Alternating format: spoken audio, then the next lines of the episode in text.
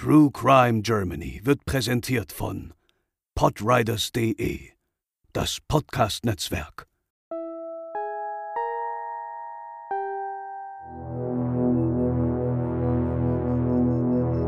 (1982) wird die 14-jährige Kalinka leblos von ihrem Stiefvater aufgefunden. Doch der leibliche Vater glaubt nicht an diese Sicht der Geschehnisse und ist schon gar nicht einverstanden mit dem Handeln der Justiz. Also nimmt er den Fall in die eigenen Hände. Heute bei True Crime Germany der Fall Kalinka.「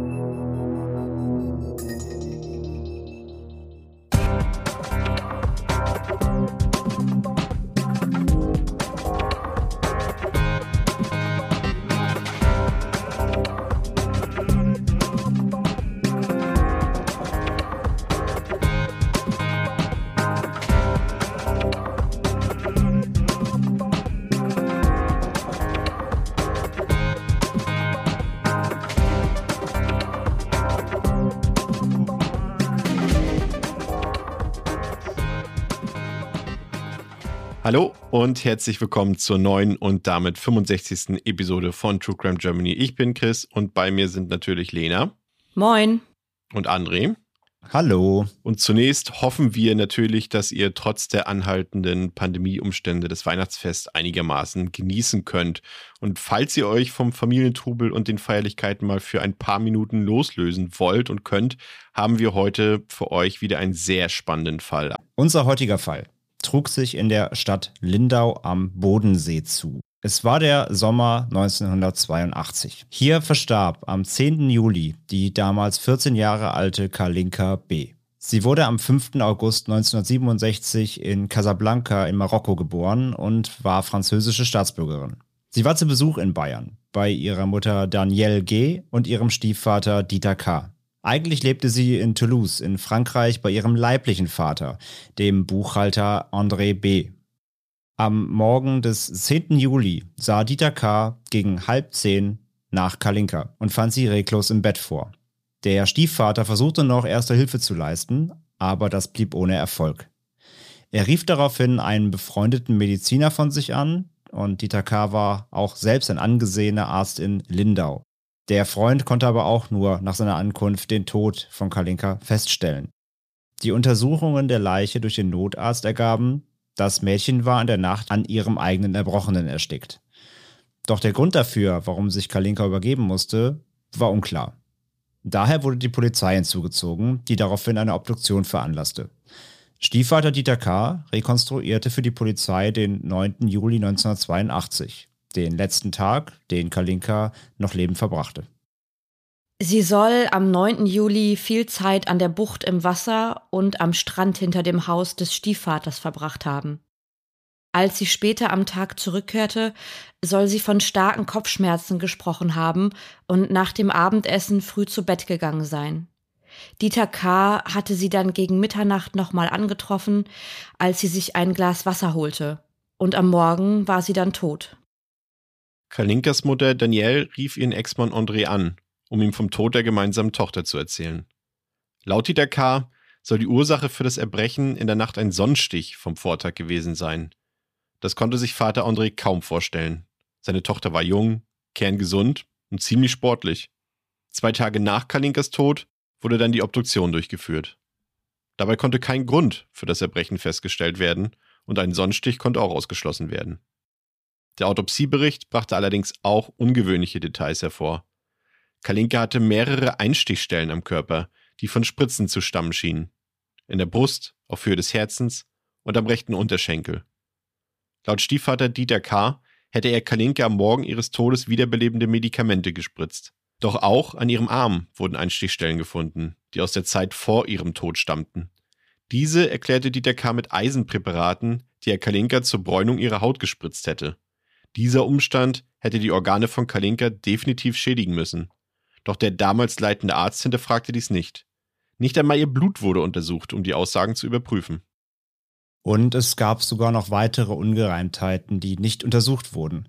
Im Genitalbereich der Leiche wurde ein Riss sowie eine weiße Flüssigkeit gefunden. Umstände, die auf einen sexuellen Missbrauch hindeuten könnten. Geprüft wurde das aber nicht. Pathologe Richard Domann war damals als Assistent bei der Obduktion dabei und sprach sich für eine Gewebeuntersuchung aus. Doch der leitende Arzt meinte damals zu ihm, Zitat, das ist nichts. Nach der Obduktion wurden Organe, Geschlechtsteile und Blut entsorgt. Auch das war so nicht korrekt. Normalerweise hätten diese aufbewahrt werden müssen oder wieder der Leiche zugeführt werden müssen. Wie sich erst später herausstellte, kannten Dieter K. und der leitende Gerichtsmediziner sich sehr gut. Ein Umstand, der in diesem Fall keinen Zufall darstellen sollte. Im Anschluss an die Obduktion wurden alle nötigen Papiere ausgestellt, damit Kalinkas Leiche nach Frankreich überstellt werden konnte. Denn schließlich war das ja ihre Heimat. Und schließlich wurde Kalinka dann in Frankreich bestattet. Vater André B. bat Kalinkas Mutter Danielle darum, den Autopsiebericht mit zur Beerdigung zu bringen, da er sich selbst ein Bild davon machen wollte. Doch sie brachte ihn nicht mit. Nach gut ein bis zwei Monaten, in dem er seine Ex-Frau immer wieder aufforderte, schickte sie André B. den Bericht schließlich zu. Und ihn beschlich ein Verdacht, den er schon die ganze Zeit im Hinterkopf hatte. War seine Tochter vielleicht nicht eines natürlichen Todes gestorben? Der Vater begann nun selbst zu ermitteln. Mit dem Autopsiebericht ging er zu französischen Ärzten und die bestärkten seine Zweifel. Es fehlten so viele wichtige Eintragungen im Bericht, dass die Vermutung nahelag, dass dort jemand absichtlich Details ausgelassen hatte. Die Vermutung von André B. war, Stiefvater Dieter K. hatte Kalinka sexuell missbraucht und sie getötet, um seine eigenen Taten zu verschleiern. Mehrere Monate zogen dann ins Land. André B. versuchte alle Hebel in Bewegung zu setzen, doch stieß auf viele Hürden. Die Staatsanwaltschaft hielt weitere Untersuchungen nicht für notwendig André nahm sich dann einen Anwalt und gab am Grab seiner Tochter ein Versprechen ab, dass er bis zum Ende gehen würde, um die Welt wissen zu lassen, wie seine Tochter wirklich starb. Er schrieb Briefe an Politiker und Juristen. Er verteilte Flugblätter in Lindau. Und Tatsache erreichte er, dass der Fall dann neu aufgenommen wurde. Ja, 1985, drei Jahre nach Kalinkas Tod, beauftragte die Staatsanwaltschaft den Bremer Pharmakologen Peter Schönhöfer. Er sollte vor allem untersuchen, ob Kalinka wirklich Eisen injiziert wurde, so wie es ihr Stiefvater behauptete. Und Schönhöfer belegte, dass kein Eisen in ihrem Blut nachgewiesen wurde. Und selbst wenn Dieter K. ihr Eisen gespritzt hätte, hätten ihm als Mediziner die Gesundheitsschädigungen dadurch bewusst sein müssen. Denn Eiseninjektionen können lebensbedrohliche Schockzustände auslösen. Und das wusste die Medizin auch schon 1983. Schönhöfer stellte zudem fest, dass Kalinka nach ihrem Tod noch unverdautes Essen im Magen hatte, und das, was sie erbrach, war nur angedaut. Ihr Tod kann also nur etwa maximal zwei Stunden nach der letzten Mahlzeit eingetreten sein. Auch das passt zu dem vom Dieter K. beschriebenen zeitlichen Ablauf der Ereignisse nicht zusammen. Ja, Dieter K. wurde mit diesen Erkenntnissen konfrontiert.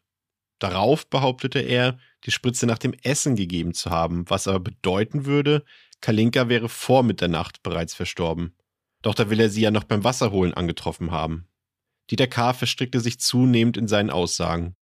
Doch wirkliche Beweise für einen herbeigeführten Tod fehlten nach wie vor, und so sah die Staatsanwaltschaft von einer Anklage ab. Doch Vater André B. wollte nicht aufgeben. Er durchleuchtete jetzt das frühere Leben von Dieter K. und stieß dabei auf weitere bestärkende Details. Bereits 13 Jahre vor Kalinkas Tod wurde polizeilich gegen ihn ermittelt, weil er seiner ersten Frau gesundheitsschädliche Mittel verabreichte, die sie taub, blind und stumm werden ließen. Die beiden hatten auch ein Kind. Als sie schwanger wurde, war sie gerade einmal 15 Jahre alt und Dieter K. zu dem Zeitpunkt 30. Mit 25 Jahren starb die Frau und ihre Eltern zeigten Dieter K. damals an. Doch bereits damals fehlten die Beweise, um ihn anzuklagen. Und obwohl nun im Fall Kalinka all die Unstimmigkeiten vorlagen, wurden die Ermittlungen 1987 eingestellt. Für Vater André B. war das ein herber Rückschlag. Doch aufgeben wollte er nach wie vor nicht. Das hatte er am Grab seiner Tochter ja immerhin geschworen. Er wollte den Fall nur nach Frankreich holen, denn Kalinka war schließlich französische Staatsbürgerin. Und er hatte Erfolg. 1995 eröffnete ein Pariser Gericht ein Verfahren gegen Dieter K. und all seine Angaben wurden erneut überprüft. Das Gericht kam zu dem Schluss, dass er durch die Injizierungen und die im Anschluss vernachlässigte Aufsichtspflicht verantwortlich für das Ersticken im Schlaf und damit den Tod von Kalinka war. Dass er sich an ihr sexuell vergangen hatte, konnte jedoch nicht nachgewiesen werden. Und auch für Mord reichte die Beweislage nicht. Dieter K. wurde schließlich 1995 zu 15 Jahren Haft wegen vorsätzlicher Nötigung mit Todesfolge verurteilt. Ihr Vater André B. war dann erleichtert, doch die Zufriedenheit war nicht von langer Dauer, denn Dieter K. erschien nicht zum Prozess und Deutschland weigerte sich, ihn auszuliefern. Damit konnte das Urteil in Paris letztlich nicht vollstreckt werden und der Stiefvater blieb auf freiem Fuß. Dieter K. kam hier Artikel 16 im deutschen Grundgesetz zugute, das die Auslieferung deutscher Staatsangehöriger grundsätzlich untersagt. Das Urteil wurde zum Streitfall, der selbst beim Zusammentreffen von Bundeskanzler Helmut Kohl und dem damaligen französischen Präsidenten Jacques Chirac Thema war. Doch man fand weder eine politische noch eine rechtliche Lösung. Währenddessen wuchs das Medieninteresse in beiden Ländern stetig an. Seit 15 Jahren war Kalinka bereits tot zu dem Zeitpunkt. Ein Gericht hatte den Täter verurteilt, doch Gerechtigkeit gab es immer noch nicht. Doch André B. wollte nach wie vor nicht aufgeben und arbeitete fortan verstärkt mit den Medien zusammen. 1997, zwei Jahre nach dem Urteil aus Paris, kam dann plötzlich in Deutschland wieder Bewegung ins Spiel. Denn Dieter K. wurde in Deutschland vor Gericht gestellt. Allerdings nicht im Fall Kalinke, jedoch in einem Zusammenhang, der nur allzu sehr an die Beweislage rund um unseren heutigen Fall erinnert.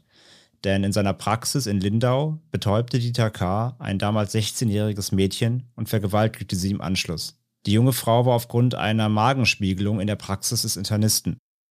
Er spritzte ihr ein Mittel, sie schlief ein.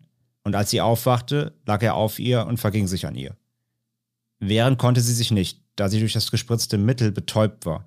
Im Anschluss fuhr Dieter K. das Mädchen sogar noch selbst nach Hause. Und erst später realisierte sie wirklich, was in der Praxis gerade geschehen war und zeigte den Arzt daraufhin an. Es kam zum Prozess vor dem Kemptner Landgericht. Vor dem Gericht verteidigte sich Dieter K. großspurig. Er hätte das Mädchen, Zitat, in die Kunst der Liebe eingeführt. Für ihn war es keine Straftat, sondern eine Selbstverständlichkeit. 1997 gab er der ZDF-Redakteurin Barbara Völkel ein Interview. Auch sie bestätigte, dass Dieter K. ein Unrechtbewusstsein völlig fehlte. Er behauptete, sie hätten sich geküsst und auf seine Frage hin, ob er weitergehen dürfte, hätte sie nur gelächelt. Für ihn ein klares Zeichen der Zustimmung, wie er im Interview mit dem ZDF erzählte. Im gleichen Jahr der Tat fiel dann auch das Urteil gegen Dieter K. Zwei Jahre auf Bewährung aufgrund sexuellen Missbrauchs einer widerstandsunfähigen Person und ein zweijähriges Berufsverbot. Die Menschen in Lindau waren aufgrund von zwei Dingen entsetzt. Der Tat, aber auch dem milden Urteil. Diese Tat und das Urteil brachten daraufhin eine ganze Welle von Vorfällen ans Licht. Dieter K. hatte über Jahre Übergriffe auf Patientinnen verübt. Die Opfer hatten diese Taten bislang verschwiegen. Sie fürchteten sich vor Dieter K.s großem Einfluss, der bis in die Politik reichte. So ging es auch Svenja M. und ihrer Schwester. Die Mutter der Geschwister war Patientin bei Dieter K. und verliebte sich in den Arzt. Zu Hause machte sie gerade eine schwere Scheidung durch. Dieter K. wurde zum Vaterersatz machte Ausflüge mit den Geschwistern, ohne die Mutter. Und auch die beiden Mädchen bekamen von Dieter K. regelmäßig Spritzen verabreicht, gegen ihren Eisenmangel, wie er sagte. Während eines Trips nach England wachte Svenja nachts auf und Dieter K. saß nackt in ihrem Bett. Er wollte sich an ihr vergehen, doch Svenja wehrte sich mit Händen und Füßen, woraufhin er wieder verschwand. Erst Jahre später, als er im Jahr 1997 verurteilt wurde, erstattete Svenja nachträglich Anzeige. Vorher hatte sie sich nicht getraut, denn sie vermutete, ihr würde eh niemand glauben, weil Dieter K. so ein großes Ansehen genoss. Obwohl eine Reihe weiterer Anzeigen eingingen, musste Dieter K. jedoch nicht erneut vor Gericht. Denn entweder waren die angeblichen Taten verjährt oder es gab keine Beweise mehr. Trotzdem verließ Dieter K. Lindau nach seiner Verurteilung im Falle des sexuellen Missbrauchs seiner 16-jährigen Patientin. Doch André B. wollte Dieter K. nicht aus den Augen verlieren und engagierte einen Privatdetektiv, der den Arzt überwachen sollte. André selbst nahm zudem Kontakt zu vielen Klägerinnen und Opfern von Dieter K. auf, um weitere Details über ihn herauszufinden. Robert P., ein Bekannter von André B., gründete zudem 2001 die Bürgerinitiative Justice pour Kalinka. UnterstützerInnen der Initiative schrieben Dutzende Briefe an PolitikerInnen, organisierten Demonstrationen und verstärkten damit den öffentlichen Druck. Sie forderten einen internationalen Haftbefehl gegen Dieter K. Und das hatte 2004 tatsächlich Erfolg. Eine Reform des europäischen Strafrechtes ermöglichte es Frankreich, einen internationalen Haftbefehl durch Interpol auszustellen. Doch die Generalstaatsanwaltschaft München verweigerte abermals die Auslieferung von Dieter K. Und das war rechtens, da das Verfahren vorsieht, dass man nicht ausliefern muss, wenn es ein Verfahrenshindernis gibt. Der Hinderungsgrund im Falle Kalinka ohne neue Fakten und Beweise darf ein Verfahren in Deutschland nicht erneut eröffnet werden und eben auch keine Auslieferung stattfinden. Frankreich wollte also den Prozess, doch Deutschland ließ das nicht zu. Und so wurde Dieter K. auch 27 Jahre nach dem Tod von Kalinka nicht für seine Tat bestraft. Ein Zustand, den Henri B. nicht weiter ertragen konnte. Nicht nach all den Dingen, die er schon in Bewegung gesetzt hatte. Wenn in diesem Fall noch irgendwas hätte geschehen sollen, müsste man nun handeln, denn die Verjährungsfristen würden bald ablaufen, auch in Frankreich. Zudem erfuhr B., dass sich K. nach Afrika absetzen wollte. In der Nacht vom 17. auf den 18. Oktober 2009 hieß es jetzt oder nie. In dieser Nacht wurde Dieter K. in seinem Haus in einem Ort im Landkreis Lindau von zwei ihm unbekannten Männern entführt, geschlagen und gefesselt, ehe er ins französische Mulhouse im Elsass an der Grenze zu Deutschland verschleppt bzw. entführt wurde. Die Entführer fassten K. dabei nicht gerade mit Samthandschuhen an und verletzten diesen schwer. Gefesselt wurde K. dann vor ein Gebäude der örtlichen Justiz abgelegt und anschließend die Polizei darüber verständigt. Da gegen K. in Frankreich noch immer ein gültiger Haftbefehl vorlag, wurde er umgehend von der Polizei festgenommen und für die Untersuchungshaft nach Paris gebracht. Das Auswärtige Amt in Berlin forderte dagegen sofort die Auslieferung K.s zurück nach Deutschland. Doch das geschah nicht. Kurze Zeit nach der Entführung gab André B. die Entführung in einem Radiointerview zu. Für die Tat beauftragte er zwei Männer, die sich bei ihm meldeten und dafür zur Verfügung standen. Dass er dabei selbst eine Straftat begangen hatte, war B egal, solange sein großes Ziel endlich erreicht wurde, nämlich dass Dieter K. endlich für seine Taten bestraft werden würde.